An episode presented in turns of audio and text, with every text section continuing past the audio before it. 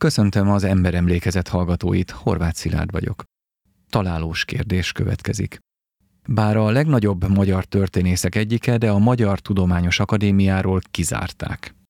Hamis vádak alapján ítélték el 1945 után a népbíróságon, de az akkori vádak ma is tartják magukat némelyeknél legalábbis. A perben mindenki kiállt mellette, mégis börtönben halt meg. Ki az?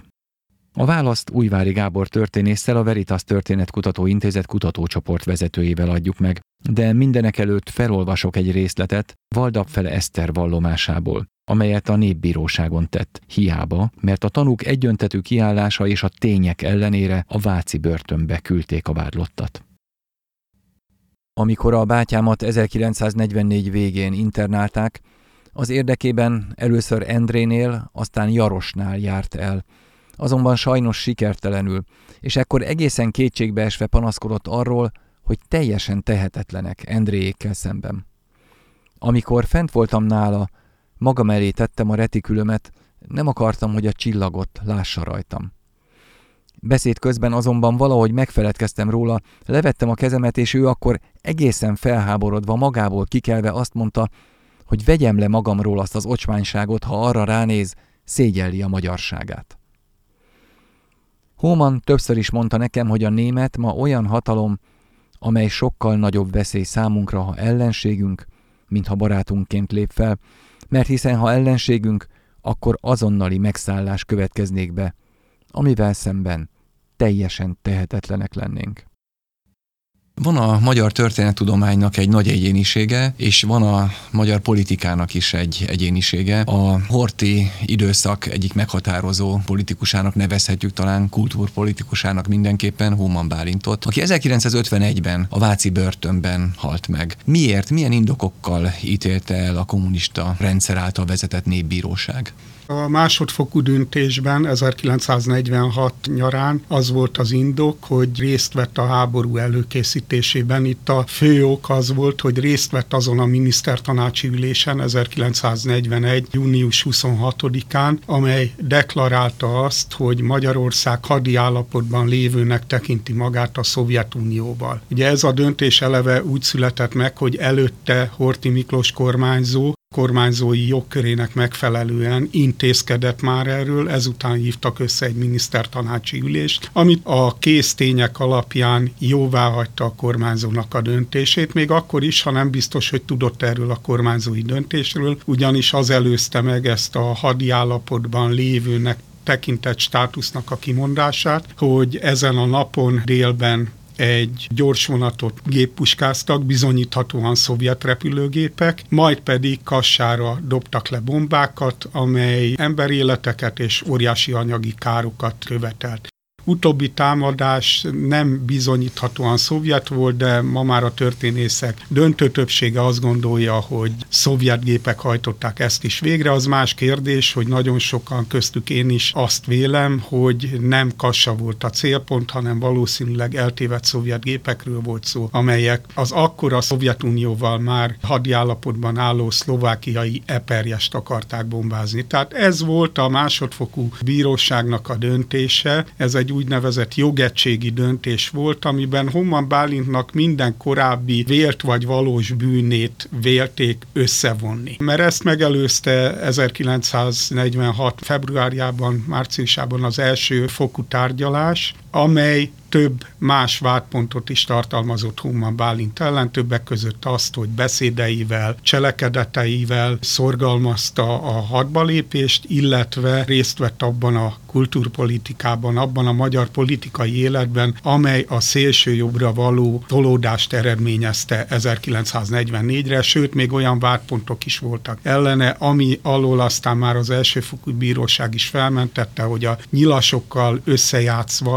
segítette elérte 1944. október 15-én a hatalomátvételt. Ez volt a formai jog, de hát a valósok az volt, hogy amint ezt Andi Cserzsébet, az ismert kommunista ideológus, történész több 1945-1946-os írásában is kifejtette, az egész előző rendszert kellett elítélni, és mivel az előző rendszer kulturpolitikusai közül, akik meghatározták a horti korszakot, Klebersberg Puno már nem volt életben, hiszen 1932-ben elhunyt. Hóman Bálint volt az a személy, akivel a magyar kulturpolitika egészét vélték diszkreditálni. Ugye Andi Cserzsébet már ekkoriban is fasiszta időszaknak nevezte a két világháború közötti magyar történelmet, és elvetendőnek mindenben átalakítandónak vélte azt, ami többek között azért furcsa, mert 1945 után Humannak olyan intézkedéseit valósítják meg, amelyeket demokratikus vívmányoknak tartanak, megfeledkezve arról, hogy azokról Human már évekkel azelőtt intézkedett itt.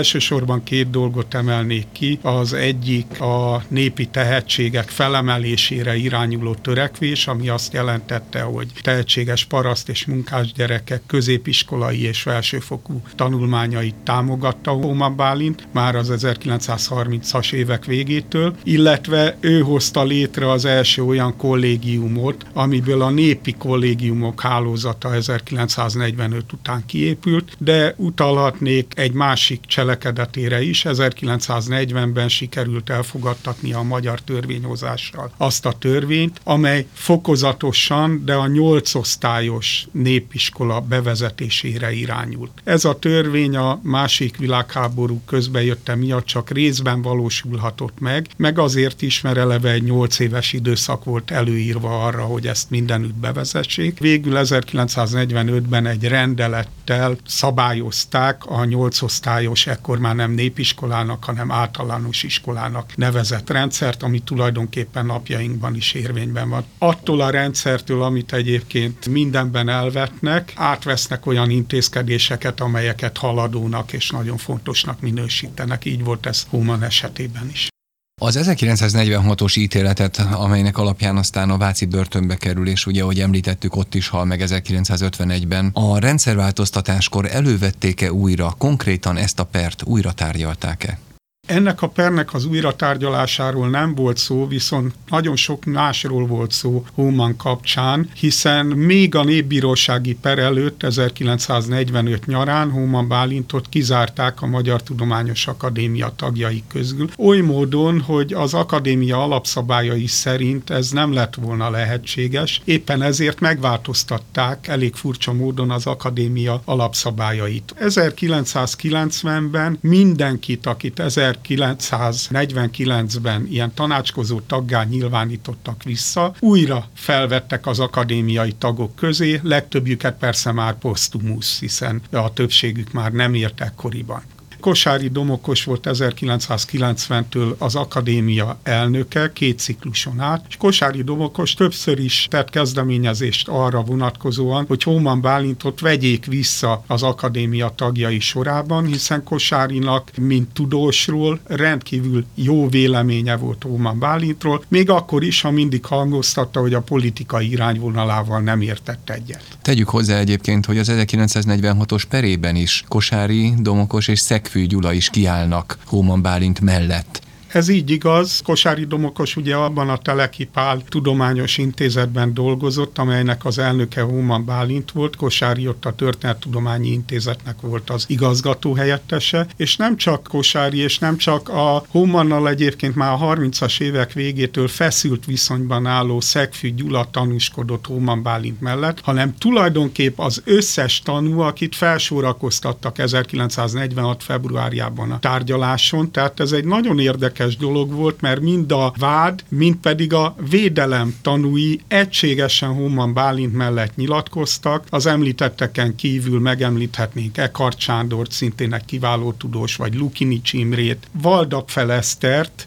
Baher Bordog Pált, aki egykor Hómannak az osztálytársa volt, és a zsidó művelődési kulturális ügyekkel foglalkozott. Itt zárójelben jegyzem meg, hogy Hóman egy olyan iskolába járt, olyan gimnáziumba, a Barcsai utca Pápai Gimnáziumba, ahol az osztálytársai döntő többsége zsidó volt, mégis Hóman Bálint volt, ma úgy mondanák az osztály bizalmi, őt bízták meg avval, hogy az érettségi találkozókat összehívja, és rendkívül népszerű tagja volt ennek az osztályközösségnek, és Hóman Bálint ebben az időben még egészen mondhatjuk, hogy a 1910-es évekig, illetve főképp a tanácsköztársaságot tekinthetjük cezúrának ebből a szempontból, sokkal inkább filoszemita, mint antiszemita beállítottságú volt, de hát tudjuk, hogy ez sok magyar értelmiségi esetében hasonlóképp történt, és itt megjegyezném még azt is, hogy Lukács Györgyel, a filozófussal kiváló kapcsolatban állt például Hóman Bálint. Azzal a Lukács Györgyel, aki mindmáig az akadémia tagja, annak ellenére, hogy tudjuk, hogy Poroszlón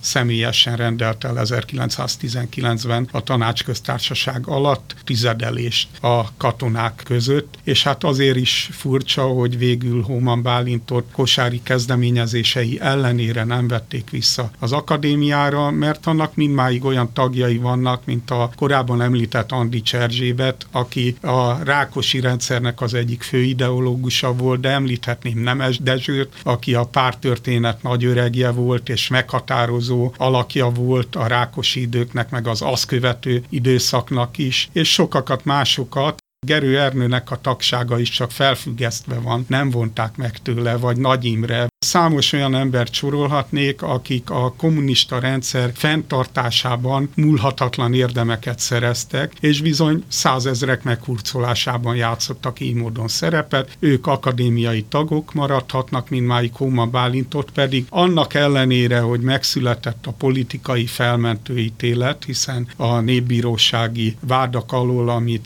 1946-ban elítélték, 2015-ben felmentették Hóman Bálintot, és itt megint csak zárójelben jegyzem meg, hogy az 1990-es években az volt az érv, hogy miért nem veszik vissza az akadémia tagjai sorába, hogy addig, amíg érvényes népbírósági ítélet van ellene hatályban, nem vehetik vissza. Ez jogos is, hiszen olyan múltal bíró egyének nyilvánvaló, akiket valami büntet miatt elítéltek, nem lehetnek az akadémia tagjai.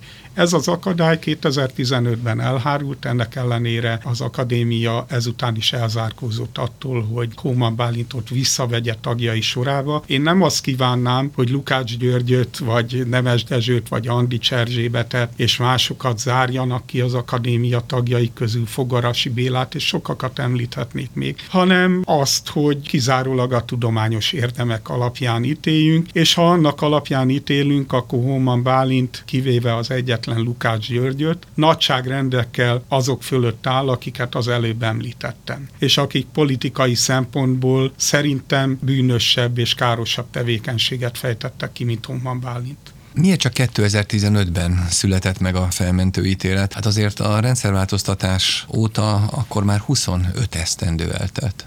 Igen, ez nagyon furcsa. Horváth László Béla nemrégiben fiatalon elhunyt történész már 1993-ban megjelentetett egy kiváló tanulmányt a Sikitur ad Astra című akkoriban induló fiatal történészek által szerkesztett folyóiratban, és ebben tételesen cáfolta azokat a vádakat, amelyek Homan népbírósági perében elhangoztak. Ez szakmai körökben viszonylag nagy feltűnést keltett, ennek ellenére nem volt semmiféle hatás hatása. Pontosabban itt mindenképpen meg kell említeni, hogy már 1994-től megindultak a Perújra felvételi kísérletek, részben Homan távolabbi rokonától, részben pedig Homan Bálint akkor még élő fiától, aki aztán 2006-ban halt meg, de mindenféle jogi okok miatt ez nem volt lehetséges, és végül egy törvénymódosítás volt szükséges ahhoz, hogy egy oldalági rokon is kezdeményezhesse Homan Bálint Perújra fel felvételét. Ez a törvénymódosítás Varga István MDFS később Fideszes képviselőnek köszönhető jogász, és nagyon nagy szerepe volt abban, hogy Hóman Bálint perújra felvétele megtörténjen. Ő volt tulajdonképp az ügyvédje a perújra felvétel idején Hóman Bálintnak,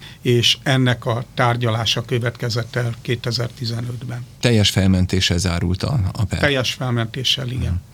Az említettek közül, akiket említett, mint akadémiai tagokat, elővehetnénk Nagy Imre sorsát. Nagy Imre a kommunista rendszernek nem kiszolgálója, hanem alakítója is volt Magyarországon. Abban, amit Rákosiék tettek, abban neki oroszlán része volt. Azt még hozzátehetnénk, hogy mondjuk aláírta a németek kitelepítéséről szóló rendeletet belügyminiszterként, hogy szorgalmazta, hogy minél több németet telepítsenek ki. És aztán utána 1956-ban tulajdonképpen, és az utána következő időszakban mondjuk úgy, hogy az 56-os forradalom, meg talán a rendszerváltoztatás jelképévé is vált egy kicsit. De ugye a sorsa, amit tett, az egyáltalán nem indokolja az akadémiai tagságát. Mellé tehetjük Hóman Bálintot. Mi az, ami alapján az akadémia, vagy bármilyen magyarországi testület azt mondhatja, hogy Hóman Bálint nem méltó az akadémikusi címre? Kizárólag politikai indokok szerepelnek, nem tudományosak, hiszen tudományosan nyugodtan mondhatjuk, hogy rehabilitálták Hóman Bálintot tulajdonképp már a 80-as években, és ez a nagy igazságtalanság, hogy Nagy Imre valóban nem fejtett ki tulajdonképp semmiféle értékelhető tudományos tevékenységet, mégis tagja az akadémiának. Ráadásul hát a politikai tevékenysége az rendkívül vitatott. Itt megjegyzem, hogy Nagy Imrét én mártírnak tartom, tehát mindenképpen pozitív pozitívan értékelem az egész életét, egész tevékenységét, annak ellenére, amit tett korábban, hiszen az utolsó gesztusa, hogy egyedül ő volt az, aki nem kért kegyelmet, és nem hunyászkodott meg, az mindenképpen a legnagyobbak közé emeli. De azt kérem, hogy Homan Bálintnál is ne csak egy dologra figyeljünk, ne csak arra figyeljünk, hogy antiszemita volt, megint zárójelben teljesen más jelentett az a fajta antiszemitizmus, mint ahogy ma értékeljük az antiszemitizmus. Egész más természete volt ennek, és 1919 után a magyar értelmiség körében teljesen általános volt, tehát nem csak Human Bálintot jellemezte, hogy ne csak ezt vegyük figyelembe, hanem vegyük figyelembe azt is, hogy szakminiszterként 1932 és 1938, majd 1939 és 1940 42 között egy csomó kiváló intézkedéshez adta a nevét, és rengeteg jó ötlete volt, amelyet részben meg tudott valósítani. Hozzáteszem, hogy a 30-as évek végéig még a liberális sajtó is rendkívül pozitívan nyilatkozott Humannak a tevékenységéről. Csak ezt az egy dolgot nézzük, hogy antiszemita volt, és ehhez hozzátenném, hogy ez a fajta antiszemitizmus is pont azért volt más, mert nem csak Human, hanem más korábbi antiszemita is 1944 tavaszán és nyarán zsidókat mentett. Tehát Mester Miklóstól kezdve Makai Jánoson át, egészen még ad abszurdum,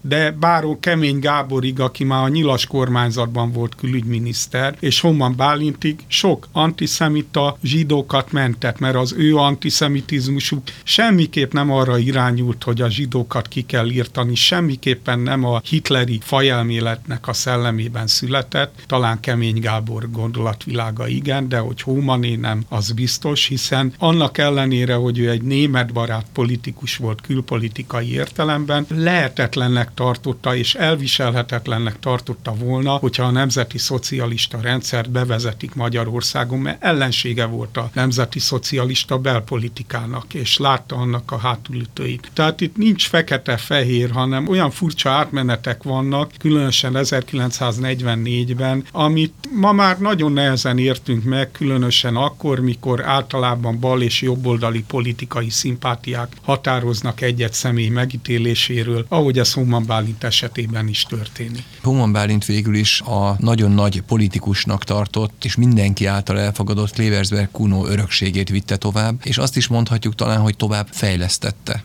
Így van, mindketten több mint kilenc éven át voltak miniszterek, tehát az elképzeléseik jó részét meg tudták valósítani. Hóman Bálint tulajdonképp azon a vágányon haladt, amit Klebersberg lefektetett, de voltak azért módosulások, hiszen Hóman Bálint szociális érzékenysége valószínű, hogy sokkal erősebb volt, mint Klebersberg Kunói, aki elsősorban a középosztályt kívánta támogatni, ami az 1920-as évek első felében abszolút érthető volt, hiszen a közép középosztály szenvedett a legtöbbet az első világháború következtében beállott rendkívül alacsony fizetések következtében. Náluk 1920-ban az életszínvonal, a nettó fizetés az 13%-a, nem tévedés, amit mondok, 13%-a volt az 1913-asnak, tehát egy óriási zuhanás volt a középosztály tagjainál. Úgyhogy akkor indokolt volt a középosztály fejlesztő politika, de Human jól ismerte fel, hogy a 30-as években ez már nem feltétlen olyan fontos, a parasságot kellene felemelni, amelyik a legrosszabb helyzetben van, és ennek érdekében a 30-as évek végén számos intézkedést hozott, de amúgy a politikájuk alapvonala sok szempontból azonos, vagy nagyon hasonló volt. Az elmúlt években vita volt például arról, hogy Hóman Bálintnak lehet-e szobrot állítani Magyarországon. Végül egyelőre legalábbis ezt a szobrot nem állították fel. Tegyük hozzá, hogy ugyanilyen vita volt annak idején Telekipál szobráról is, és még sorolhatnánk Donát György és mások. Ön történészként jogosnak tartja-e a mai politikai vitákat ezekről a személyiségekről? Hogy alakult ki egyáltalán ez a kép jobb és baloldalban történelmi személyiségekről? Hiszen a népbírósági ítéletet elfogadni a 21. században egy megítélés alapjául, hát az botrányos. Ugye ezek a népbírósági ítéletek döntő többségükben a kommunista párt koncepciós perei voltak egy-két nemzedéknek még el kell telnie, mire reálisan és nem politikai hozzáállásunk alapján ítéljük meg ezeket a dolgokat. Hóman Bálint esetében, de a többiek esetében is abszolút kitapintható volt, hiszen például a szélső jobb oldalon olyan vélemények jelentek meg, mi szerint a legkiválóbb és a legnagyszerűbb magyar politikusok közé kell sorolnunk Hóman Bálintot, ami nyilván nem igaz, mert maga is bevallotta, hogy voltak olyan intézkedései, amelyeket károsnak tart, tartott a másik oldalon pedig mindenben elvetik az egész tevékenységét, a bal oldalon általában, ami megint teljesen igazságtalan, hiszen nem csak tudósként volt kiváló, hanem jó néhány szakpolitikai intézkedése is abszolút előremutató volt. Egy haszna ezeknek az áldatlan vitáknak, amelyek például a Székesfehérvári szobor felállítása körül voltak, mégiscsak akadt. Nevezetesen az, hogy míg előtte szinte senki nem tudta, hogy kicsoda az a Hóman Bálint, azután, hogy itthon, és nem csak itthon, hanem nemzetközileg is sokszor elhangzott a neve egészen addig, hogy Obama elnök is tiltakozott a székesfehérvári szoborállítás ellen. Nyilván Obama elnök annyira művelt volt, hogy Homa működését nagyon jól ismerte. Illetve forgatja a Human Szekvit, ugye, ami minden történész igen. hallgatónál alapmű. Tehát ezek a dolgok ismertétették Homannak a nevét. Úgyhogy ilyen szempontból volt ennek haszna. Egyéb szempontból jó részt olyanok nyilatkoztak meg ebben a vitában, akiknek Hóman Bálint működéséről, politikai, tudománytörténeti szerepéről fogalmuk se volt, vagy nagyon kevés fogalmuk volt. Ellenben politikai beállítottságuk alapján már eleve eldöntötték, hogy ő csak egy kegyetlen fasiszta kultúróért lehet, ahogy 1945-46-ban is megbélyegezték őt. Érdekes ez a helyzet, lehet, hogy egyszer egy beszélgetést kell arról is folytatnunk itt a 20. századi történelemben, hogy miként válik valaki pozitív vagy negatív jelképé a történelmi tények ellenében. Hóman Bálint is tulajdonképpen ennek az áldozata. Remélem, hogy hosszú évek múltán már sokkal tárgyilagosabban tudjuk megítélni nem csak a történetírói, hanem a politikai tevékenységét is köszönöm az optimizmusát, azért most már 7-8 évtized eltelt az ítélet óta, úgyhogy vannak kétségeim ebben. Nekem is, de bizakodó vagyok. Kedves hallgatóink, az Emberemlékezet mai adásában Újvári Gábor történésszel beszélgettünk Hóman Bálintról. Akinek tetszett a műsor, keresse továbbra is az emberemlékezetet, hogy ne maradjon le a következő adásokról. Köszönöm a figyelmet!